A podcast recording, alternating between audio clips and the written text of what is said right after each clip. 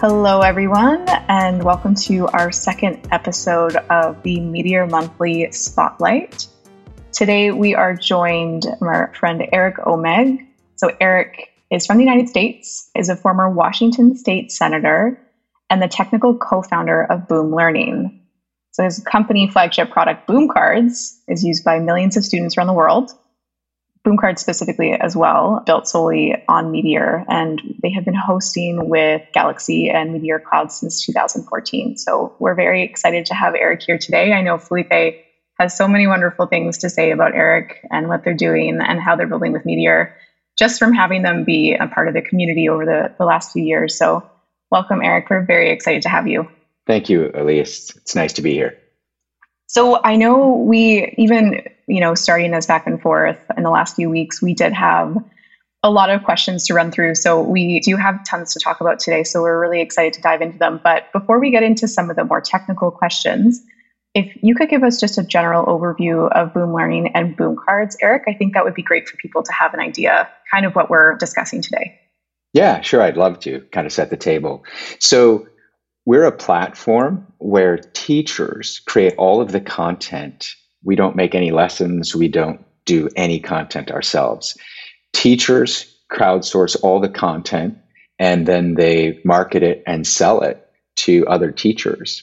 Students log into the platform using either native apps or the website, and then play this dynamic, digital, really engaging, compelling, culturally relevant content. I know you guys are based in Canada, so let me just drop in a quick anecdote, right, of just the kind of wonderful things that grow organically out of our product. Turns out in Canada, teachers have to teach French. Many of the French teachers don't speak French, and they use Boom Cards to get French Canadian recorders from native speakers that they can use in their classrooms. Yeah, you're definitely right with that stat. The majority of provinces do have the French here. And I come from a province. I was born and raised in Ontario, and Ontario is very bilingual just because it is right next to Quebec. But I moved to British Columbia about 15 years ago, and the stark difference between the French Canadian community in British Columbia is vastly different from Ontario. So definitely understand that that's a necessity. And having two parents that are high school teachers as well, I'll just mention right off the bat, this is such a unique thing. And I want to kind of accent that, because from what I know about the tech space and just having parents that are teachers, it's such a important thing for teachers to get resources from fellow teachers. It's really difficult to receive information and guidance from someone who isn't in the teaching landscape. So this is such a unique product and something that I think, is really exciting for the teaching community, not only up here in Canada, but down in the States. So Elise, I want to just, with two teachers, or both your parents rather being teachers, maybe emphasize that point, right? So in the US, 50% of teachers leave the field within 5 years. And in Canada, it's about 30%. And what do successful teachers do? They realize that when you're in the classroom, it's not just about, here's a textbook and imbue all the kids with knowledge. Successful teachers are building up, historically, these boxes of content and worksheets that they got from their mentor teachers. And so Boom Cards has now digitized that. Instead of kids practicing on yet another boring worksheet that has to be graded, that might be handed back, that eventually might give the kids feedback, they're now doing these interactive worksheets where the feedback is instantaneous, self-grading, and the reports are very actionable. And I know from firsthand, from parents being teachers growing up in the 90s, the amount of paper that came home, the amount of notebooks that came home, it was quite a bit. So now that there is actually something like this in the world, I'm sure the environment is doing a lot better, and also teachers everywhere are probably a little bit more organized. Yeah, my mother, like Felipe here, my mother is also a teacher. And on her garage, she has a lot of books, a lot of everything. It's too much. I say, we need to throw at least part of this away. No, but I'm using it. I need to share with others. I need to. So I think Boom Cards is really great, because that could save a lot of space for garages everywhere. It's a great product. Yeah. Okay. So let's maybe dive into some of the technical aspects. Can you give us an overview of your current tech stack? Yeah, for sure. So our tech stack, we're built on Meteor from day one. We are hosted on Galaxy. We use Atlas hosted by MongoDB. We use a Redis done by Redis Green to do our buffering on oplog tailing, which is a wonderful, wonderful product. And then because we have so many users scattered around the world, we've kind of plumbed out a lot of the pub sub magic and replaced it with RPC calls and then cache those calls locally. And we use Blaze for the front end. And there was a great community port of Ionic called Meteoric.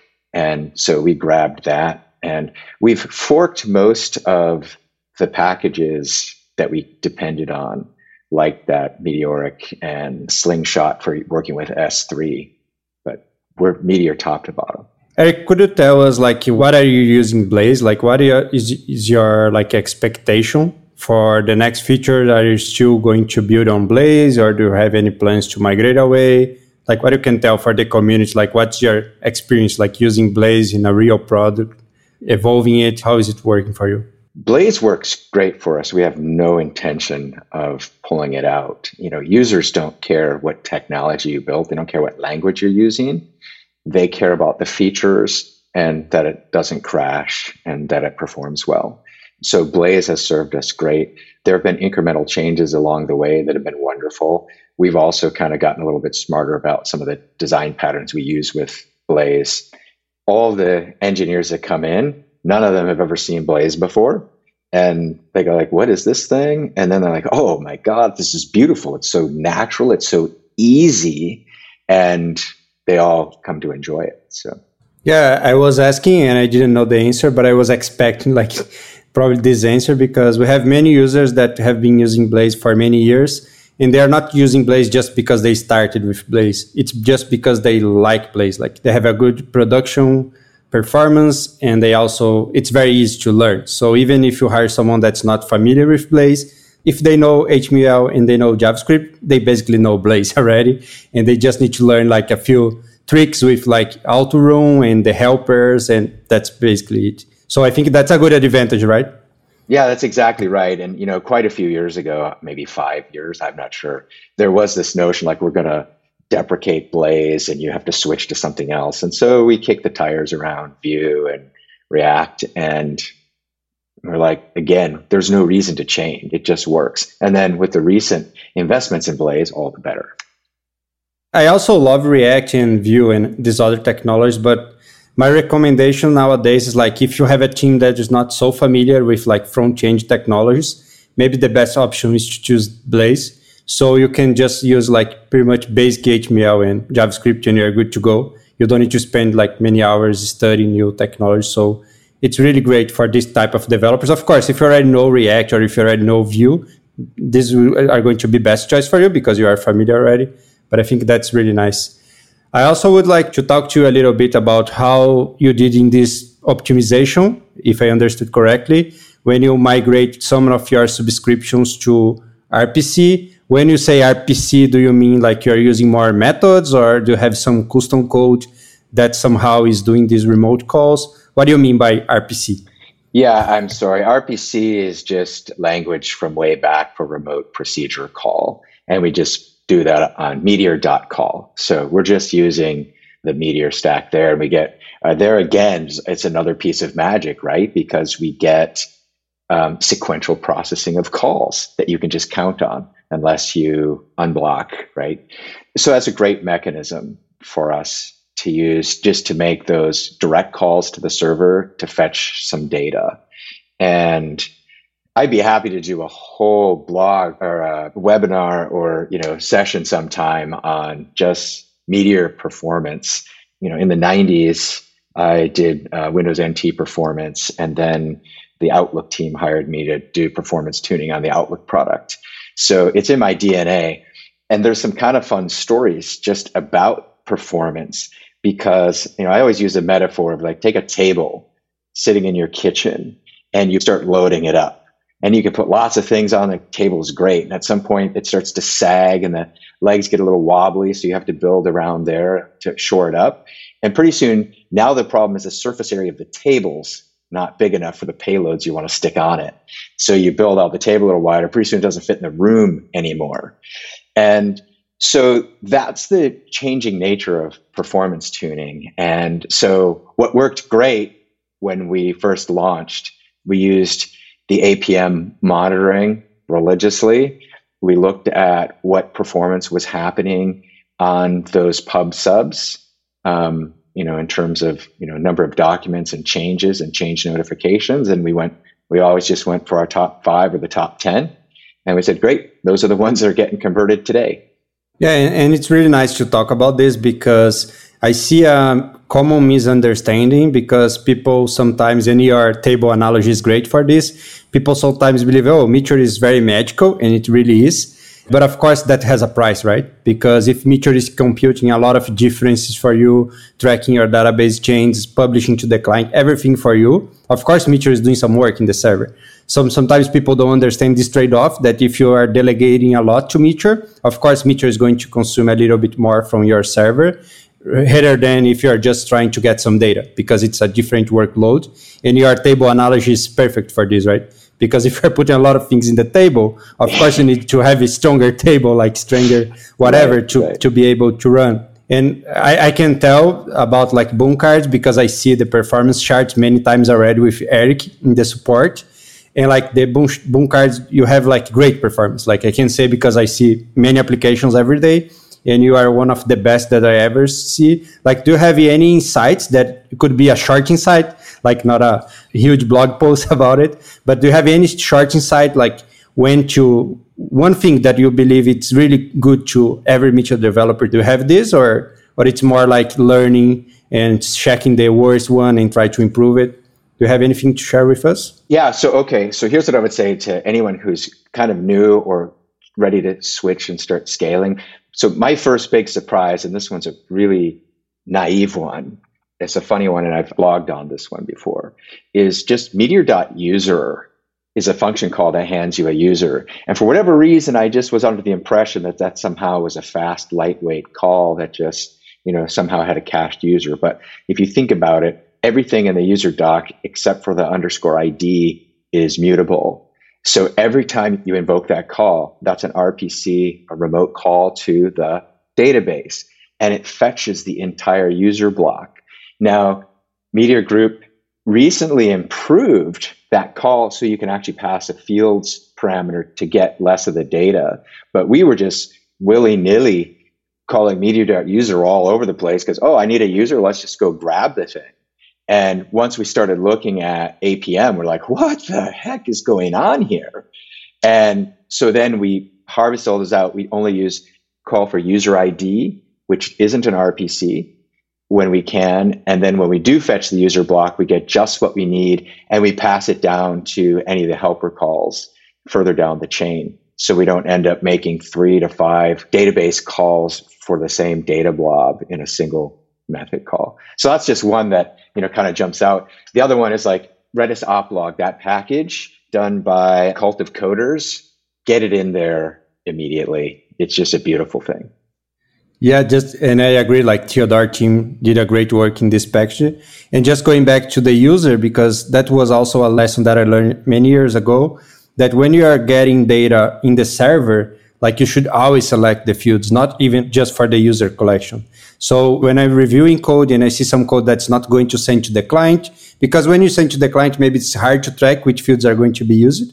But if you're just going to using the server, you must select the fields that you need, because usually it's very easy to see what are the fields that you are really going to use. And that's going to save some load from your server.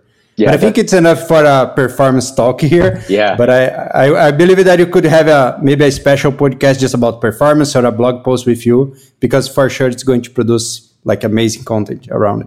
Yeah. Great. Thanks. Yeah. And I just agree, like anything you're doing for both security, performance, and privacy, minimal data sets are very important. Well, speaking a little bit more about performance, this is a little bit of a sidestep, but I think it's a really good question to ask right now. I think, we've asked this question a few times in some of these podcasts that we've done, but I think it's very different in the education space for this year specifically. But could you explain how your growth was during the pandemic and how Meteor Cloud helped with that process? Yeah, let me kind of give a little bit of background. So when the pandemic hit and we're an online digital learning tool and people are being sent home. There's this fun story thing that happened that was kind of the first catalyst for our growth, which was a language specialist. And these specialists do typically one-on-one work with a student, right, for learning recovery. And their whole business is turned upside down. Like, wait, what? I have to do this remotely? How do I do this? So one specific specialist holds a Zoom webinar, and that thing went viral. And I believe it was in March of 2020. And the word we heard later was that that had set at that time the world record for a Zoom webinar. And this specialist is explaining to 50,000 of her colleagues how to do education in a pandemic using her favorite tool, Boom Cards. So if you can just imagine, all of a sudden we were the, I told you in Canada, we're the French tool of choice. And all of a sudden now we're the language pathologists and the learning specialists tool of choice for this remote learning. And then April hit, and then May hit. And every month there was some kind of new, like, oh, by the way, here's this tool that fills the gap. And then you asked specifically, how did Galaxy help? And it helped every stage of our company's growth. Right? We don't have to hire folks, and like I pay people to make my problems go away. And so what I pay Meteor to make my scaling and my servers problem go away is a bargain. We doubled our container size, and then we started running like 20x the number of containers, and we could just do that overnight. And if we hadn't laid all the foundation beforehand, that wouldn't have really worked. But because we had the great tools like the monitoring, and we could see how new deploys were working, it was great. But there are so many, I think a lot of companies that hit this weird growth curve have some interesting stories. Like we started using up our Google Classroom login authentication accounts. So it's like, oh, panic, Google, give us more login credentials so our kids can continue to log in. But literally, I thought of everything. I was convinced there was nothing that was going to bring us down. And the Achilles heel that got us, if you can believe this, was because signups were coming so fast and we sent them a welcome mail and a verify your email mail. We had blown through our email. We used Spark Post. And we had exhausted our burst loads and our, whatever they were willing to auto credential us. And so I happened to be checking server logs one morning, and I'm seeing all these asserts throwing, and I'm like, our welcome emails aren't going out, right? So, thankfully they actually answered the phone, and we had that turned on in like 30 minutes. I have to give Philippe credit. We'd been talking, and before Galaxy had done the auto scaling with triggers, we had a little robot that sits in my office. It was a mission critical app that ran every day and made sure that we got the machines up. And never mind the fact that at some point we'd say, hey, we want machines. And I think it was an AWS problem. We couldn't necessarily get the machines for 5 or 10 minutes. And so we started going, okay, we're going to ask for the machines earlier and ask for them in bulk. And I had tweaked the robot and went to bed. And I'd sent a note off to Philippe at night, and he got up in the morning and he's looking at my email. He pops in and looks at my dashboard and sees that our robot didn't fire off correctly. Our servers are thrashing under immense load, and he just auto-scaled. Well, he clicks the update button, added 10 new servers, and says, by the way, and I'm just like, oh my God, you totally saved our bacon. And that was like, I was just checking the email and I said, oh, let me check the app. But it was like, oh, I know it's going to work because Eric's robot was working like really, really nicely for many years, maybe, I don't know how long. And I was, oh, that is weird because Eric's server is never that loaded. And so I'm going to add more servers. Maybe Eric's going to be mad with me because I'm just like charging him more because he's using more servers. But it worth a try because at least the servers are going to be stable. And thanks to God that was the right move. But maybe it could be today a very angry client, like, oh, it just make me spend more money, but that's not the case. It was a good move. No, that was actually the email you said. You go, I just thought I'd do it and ask for forgiveness later. And I'm like, thank you. Saved my day. Absolutely. And that's also like really nice that you highlight like the triggers. Because just like this week, we had a call with a client that, oh, maybe I could save some money. And people are not using triggers sometimes. And then, oh, you can use triggers so you can save a lot of money. Because when you're running the night, you can just scale down.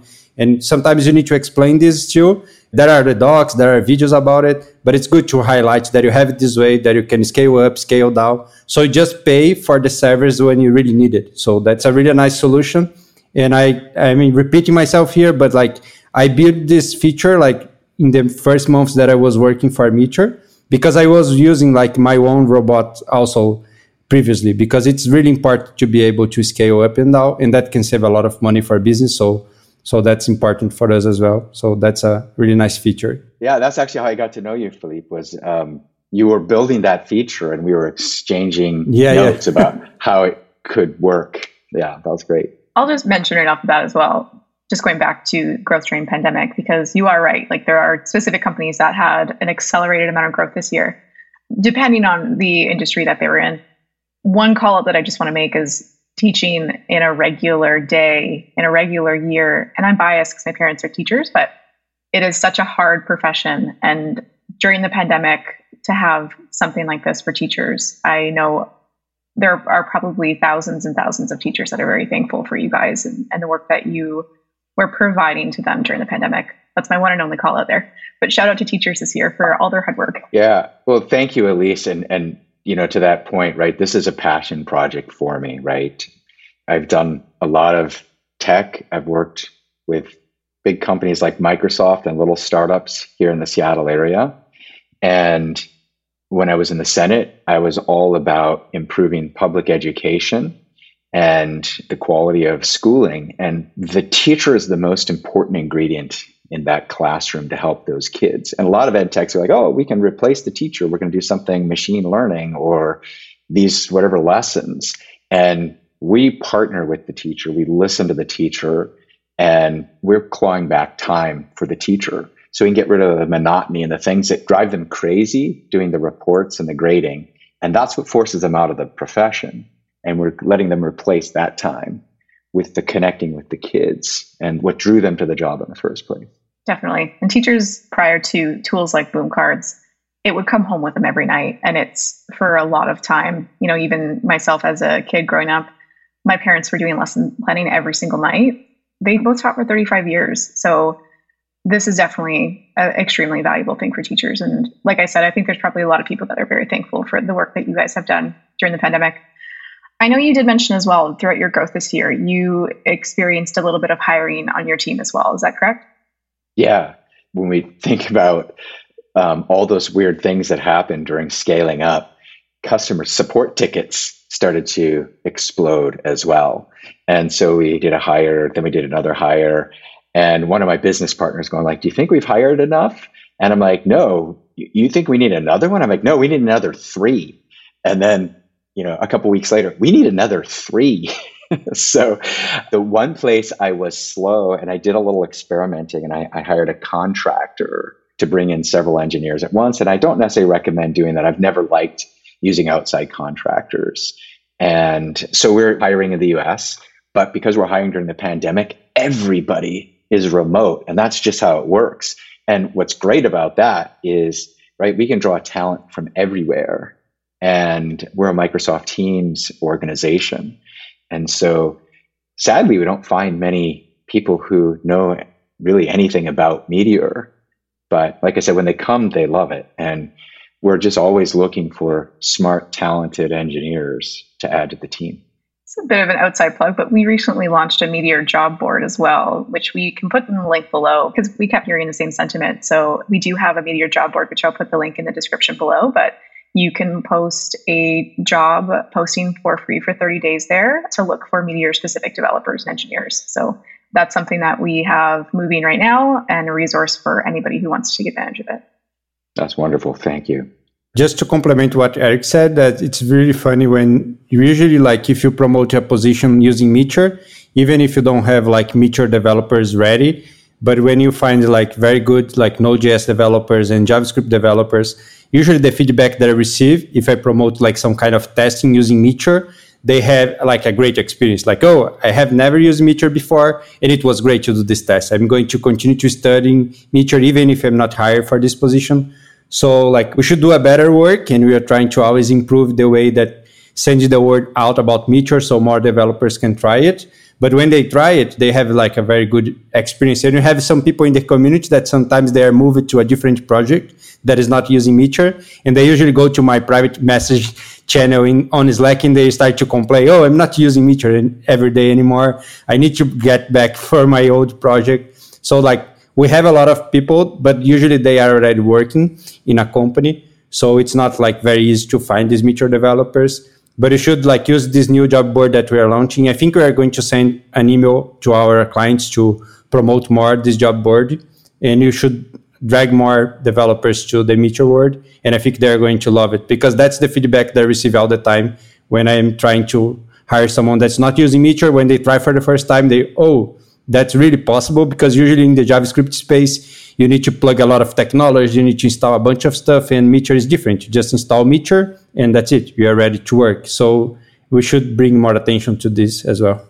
Yeah, you're absolutely right. And you know what we do when we hire an engineer is we tell them to go through the generic Meteor tutorials first. And what we hear very quickly is like they're working, and then now all their little side projects they're doing in Meteor too, right? They're like, oh, I love this thing so much. So I wrote code for you all day, and then at night I crack out Meteor and do my side project. We love that. We like to hear that. I mean, hopefully your productivity hasn't gone down, but we do love to hear that. Yeah, no, all learning is cumulative. So yeah. I think whatever they're doing on their side projects to get good patterns and things, that's just going to help them. I have a question for you, Eric. Like, it's a mix of like the hiring part and also like the future for your company. Like, what are the next steps like for Boom Cards? Like, are you looking for developers because you need to improve your features, or are you planning to have new features? What is your idea for the product? Yeah, so we're not quite ready to take on Apple, Google, or Facebook yet. But what are we doing? We're the ultimate renewable human capital is these kids, right? And learning. So we're really invested, and we have mindshare where we're in those classrooms or at home. The parents are thinking about us. The teachers are thinking about us. The kids are begging for more Boom time. And so we want to pivot off in all sorts of directions. And our teachers have given us a massive stack of great ideas. And so we want to handle all of the growing pains, but, you know, pivot into all sorts of wonderful directions. Yeah, as a developer, I would be really excited, because in this phase, like when you have like already a product that is good and you have this space to try to create new features or try to create a new product, like in the same line, I think it's a very timing for developers, very exciting times for developers, where you can show a lot of code and you can develop a lot of code, you can present ideas. And I know Eric, because I'm working with Eric for, I think more than almost 2 years now. And Eric is always trying to like improve things and try to promote like, oh, this is a nice idea. And also this exchange of knowledge, it's really nice with Eric. So if you are a developer and you are listening to this episode, you should try to talk to Eric. I think we are going to put some links in the description, because it would be a great environment, because he's like a teacher. So you're going to learn a lot about Meteor and developing in general. Wonderful. Thank you, Philippe. I appreciate that. I want to leave with maybe one story. One of our newer engineers wrote a feature for our editor. So if you can imagine, where our entire platform is like a PowerPoint or a Google Slides, but you know, better in many respects, because we have these grading and drag and drop things that the kids interact with. And so he put in this new feature, and we rolled it out, and Facebook teachers were like, oh, my life is starting today because we got this new feature. And, you know, they're just the friendliest, most supportive customers. And it's really great when they can come up with an idea and we can ship it a week later. And then they're so appreciative. And Eric, is this a K-12 product as well? Yes. It is. Okay, cool. So for anybody listening as well, because the majority of our audience is developers, but if any of you know teachers in your life, it is end of summer. This is the resource for them. Make sure that you send it over to them because it will be extremely valuable for them moving into the fall. So that's your one task as our listening audience. Please send this to all of your friends that are teachers. I think that mostly wraps the majority of our questions today, Eric. It was a pleasure getting to know you and learning more about Boom Cards and what you guys are doing for your community, even up towards Canada and our community as well, in North America in general. Thank you for all the work that you put in during the pandemic and before that for these teachers and to be a valuable resource for them. And hopefully everybody in our community as well is able to share this with some of their friends that are teachers so that we get more people using Boom Cards. But thank you again for joining us. It really was a pleasure chatting with you today. Thank you. It was a lot of fun for me too. It was nice to meet you, Elise, and really always fun to chat with you.